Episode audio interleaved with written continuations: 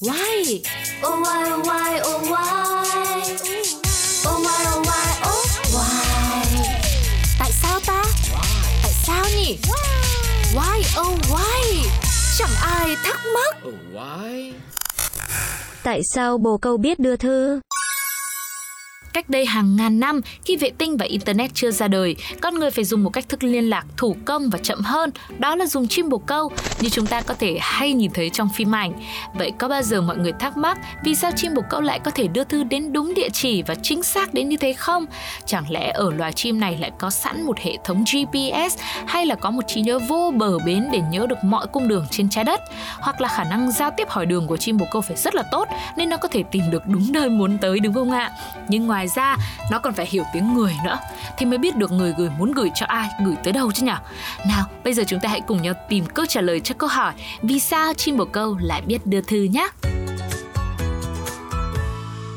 Khả năng đưa thư của loài bồ câu đã được biết đến từ thời Ai Cập cổ đại, nhưng phải rất lâu cho tới xã hội hiện đại thì bí mật về việc chuyển phát thư tín đặc biệt này mới được khám phá. Theo một nghiên cứu của Anh, bồ câu đưa thư đơn giản chỉ lần theo các tuyến đường, giống như con người chúng ta vậy. Các nghiên cứu trước đây khẳng định rằng chim bồ câu có khả năng bắt chước và ghi nhớ rất tốt nhưng cơ chế tạo ra những khả năng ấy vẫn là một ẩn số. Một giả thiết được nhiều người chấp nhận cho rằng quá trình tiến hóa được thúc đẩy bởi khả năng ghi nhớ dài hạn, cho phép động vật nhớ những sự kiện đặc biệt ở thế giới bên ngoài và những hành vi phù hợp với sự kiện ấy. Do đó để có thể sinh tồn, khả năng ghi nhớ dài hạn của động vật ngày càng được hoàn thiện. Để tìm hiểu khả năng ghi nhớ của chim bồ câu thì các chuyên gia tại Viện Nghiên cứu Khoa học Quốc gia, Viện Nghiên cứu Thần kinh Mediterranean, Pháp đã cho hai con chim bồ câu xem hàng nghìn bức ảnh và sau vài tháng thì họ cho chúng xem lại rồi huấn luyện chúng cách dùng mỏ để vẽ vòng tròn hoặc dấu gạch chéo lên những tấm ảnh mà chúng từng nhìn thấy. Thử nghiệm được lặp lại nhiều lần trong mấy tháng sau đó và kết quả cho thấy rằng số lượng ảnh mà hai con chim bồ câu này có thể nhớ là dao động từ 800 tới 1.000 bức ảnh bằng cách nào mà những chú chim tìm thấy đường về nhà khi bay khỏi thành phố với chặng đường dài hàng ngàn hải lý. Ở một cái cạnh nào đấy thì chúng đã dựa vào khả năng khứu giác như một chiếc đồng hồ hay là la bàn.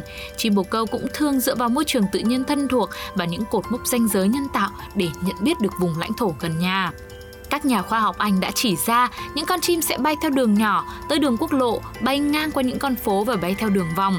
Thậm chí điều này sẽ khiến chuyến bay của chúng tăng lên một vài dặm. Một nghiên cứu gần đây cũng nhận định loài chim bồ câu nắm bắt rất hiệu quả những con đường khi chúng bay có đôi và nếu có bạn đồng hành thì chúng sẽ đủ thông minh để làm con đường ngắn lại hơn là khi bay một mình. Sau rất nhiều năm nghiên cứu chim bồ câu đưa thư thông qua các vệ tinh hệ thống định vị toàn cầu, một nhóm chuyên gia làm việc tại Đại học Oxford đã vô cùng ngạc nhiên khi phát hiện rằng những bưu tá viên độc lạ này không hề tìm đường đến địa chỉ người nhận thư bằng cách định hướng theo mặt trời, mà chúng bay dọc theo đường lớn, chuyển hướng ở các xa lộ, thậm chí là còn vòng theo cả bùng binh nữa. Chim bồ câu có thể tự tìm đường khi thực hiện những cuộc hành trình dài, ngay cả lần đầu tiên làm nhiệm vụ. Khi bay nhiều lần trên cùng một tuyến đường, chúng thường nghỉ ngơi ở một chỗ quen thuộc trên đường đi. Và để chứng minh thêm khả năng tìm đường về nhà của những chú chim bồ câu khác, các các nhà khoa học cũng đã tiến hành vô số thí nghiệm khác nhau, kể cả việc cắt đi dây thần kinh khứu giác của chúng. Khi một dây thần kinh bị cắt đứt thì loài bồ câu sẽ không đủ khả năng để tìm hướng về.